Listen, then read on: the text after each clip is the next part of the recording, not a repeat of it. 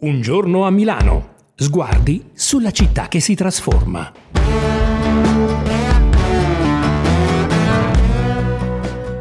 Quella della Sima Gru è una storia di coraggio che affonda le radici nel 2013 e guarda al futuro. Un gruppo di lavoratori in cassa integrazione ha deciso di rischiare tutto e si sono trasformati da dipendenti in imprenditori. È una delle imprese rigenerate dai lavoratori, con un modello che sta salvando posti di lavoro e attività produttive.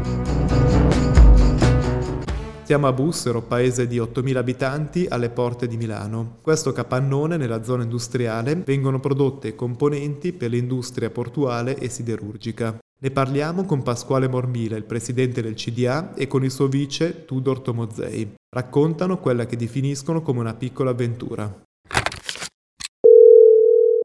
La nostra storia è cominciata nel 2013, nel mese di aprile. Noi eravamo dipendenti di una multinazionale che si chiamava SIAG, con problemi eh, con la crisi finanziaria che è cominciata nel 2008. La società ha cominciato avere dei, dei problemi. Nel mese di, di aprile eh, tutti i dipendenti sono stati messi in eh, casa integrazione. Noi eh, eravamo dipendenti di, di, quella società, abbiamo deciso di rischiare e abbiamo informato i nostri colleghi, l'amministrazione, che noi creiamo una società per non stare in casa integrazione. Abbiamo fatto affitto di ramo d'azienda abbiamo cominciato a lavorare. Abbiamo proposto a tutti i nostri colleghi di rischiare, invece loro in gran parte hanno voluto stare in questa integrazione e noi abbiamo creato questa società e grazie a Dio mi è andato tutto, tutto bene fino ad oggi. I nostri venerdì neri, i tuoi miracoli economici e i lunedì difettosi che cosa ha spinto la vostra decisione? Quali emozioni avete provato quando avete salvato l'azienda dal fallimento, dalla, dalla chiusura? La vecchia società era come una famiglia per noi. Quando ognuno di noi è stato assunto, le prime parole che, che ti dicevano tu non entri in una multinazionale, tu entri in una famiglia. Ognuno di noi ha lavorato tanti anni in quella società, siamo trovati bene, è stato quel pensiero di non lasciare morire quella esperienza di questa grande società e di questa grande famiglia in quale noi siamo stati per tanti anni. Un'avventura che inizialmente si è scontrata con la diffidenza dei colleghi e la preoccupazione delle famiglie, per quello che appariva come un salto nel vuoto.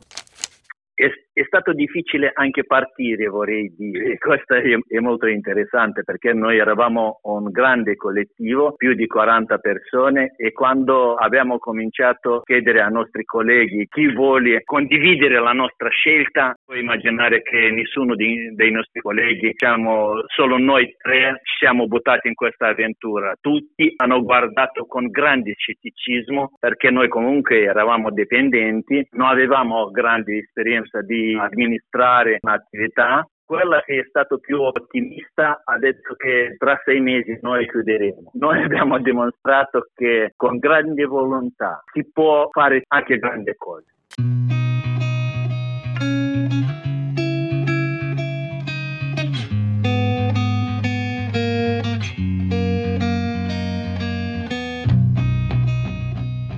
Il presidente della Sima Group, Pasquale Mormile, è una scommessa vinta, anche perché la vecchia azienda dava lavoro sia al padre che allo zio.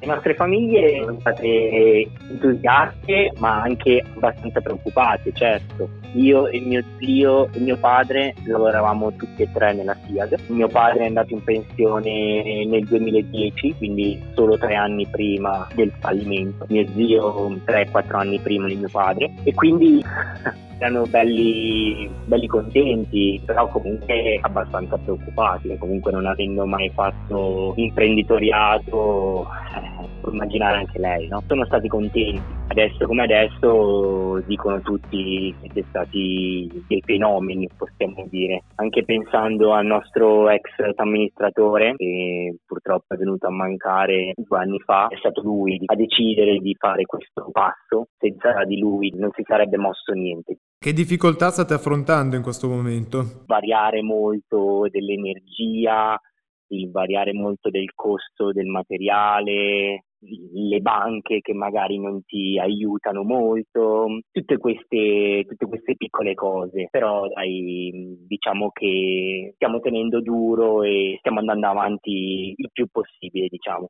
Quali incentivi secondo voi servirebbero in questo momento per spingere imprese come le vostre? incentivi, soprattutto l'abbassamento delle tasse sicuramente, anche se noi siamo una cooperativa e abbiamo agevolazioni fiscali non come un SRL, ma comunque sono tante, sono tante le tasse da pagare. Secondo me la cosa migliore sarebbe quella, diciamo.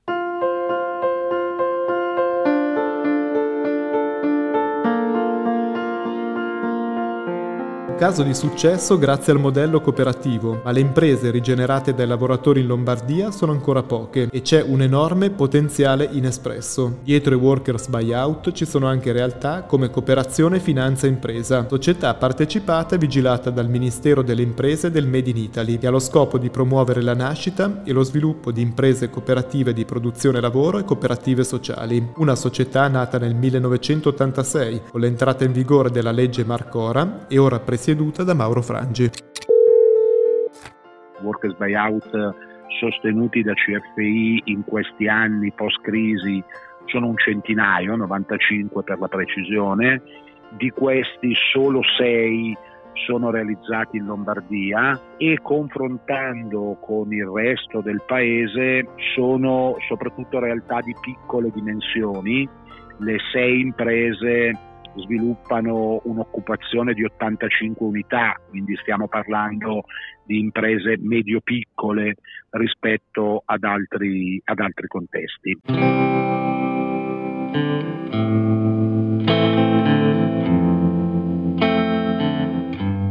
il potenziale di crescita in Lombardia di questo fenomeno è molto alto, soprattutto se pensiamo non solo alle imprese rigenerate a seguito di fenomeni di crisi e quindi di difficoltà dell'impresa preesistente, ma soprattutto se pensiamo al tema della transizione generazionale. Siamo in un sistema imprenditoriale caratterizzato dalle piccole dimensioni e da un'imprenditoria prevalentemente di origine familiare. Il passaggio generazionale è spesso un passaggio critico, eh, l'assenza di eredi spinge magari alla chiusura esperienze imprenditoriali che pure avrebbero tutte le ragioni per continuare. Anche in questi casi l'impresa rigenerata attraverso la cooperativa costituita dai lavoratori può essere sicuramente una soluzione vincente ed importante. Quando nascono le imprese rigenerate dai lavoratori mostrano grandi percentuali di successo. Noi nella, nell'esperienza dell'accompagnamento realizzata da CFI abbiamo che a distanza di dieci anni le cooperative attive sono l'85% di quelle nate, rappresentano il 90% degli occupati, quindi sono anche quelle più grosse. Confrontando l'ultimo anno di vita con l'anno di nascita hanno incrementato gli addetti del 25% e i fatturati del 60%, pur passando attraverso lo shock della pandemia.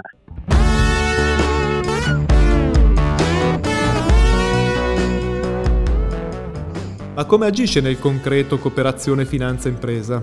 CFI, che è l'acronimo di Cooperazione Finanza Impresa, acquisisce partecipazioni di minoranza all'interno delle, delle, cooperative rigenerate dai lavoratori, raddoppia il loro capitale sociale in modo da dare una dotazione di capitale idonea a garantire continuità all'impresa e interviene poi con finanziamento a tasso zero, un finanziamento a 10 anni a tasso zero, fino a 5 volte il capitale sociale che CFI conferisce.